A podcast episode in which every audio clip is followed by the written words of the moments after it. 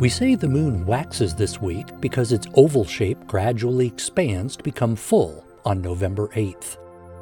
As it slips further eastward among the stars each night, watch for it to pass below the planet Saturn on November 1st and underneath the bright planet Jupiter on the 4th. This month, the full frost moon on November 8 coincides with a total lunar eclipse. This is when the moon passes through the Earth's shadow, giving it an eerie reddish glow because of the colors that pass through the Earth's atmosphere. This is why a total lunar eclipse is also sometimes called the blood moon.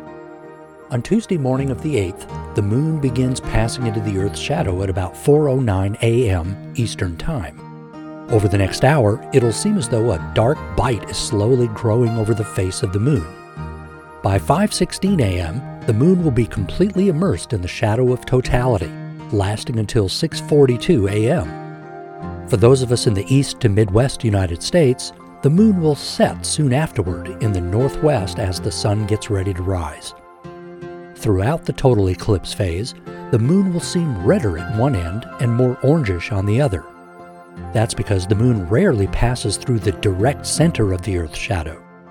About every 70 years, the alignment of Earth, Moon, and Sun is so precise that the moon will look even darker. During that moment of deepest totality, the moon will appear a dark brick red across its entire face. The next one of these rare events is coming in 2029. Weather permitting, planetarium staff and volunteers will hold a free viewing session from its rooftop observation deck beginning at 5 a.m. For more information, visit delta.edu/planetarium. With the Delta College Planetarium in Bay City, I'm Mike Murray.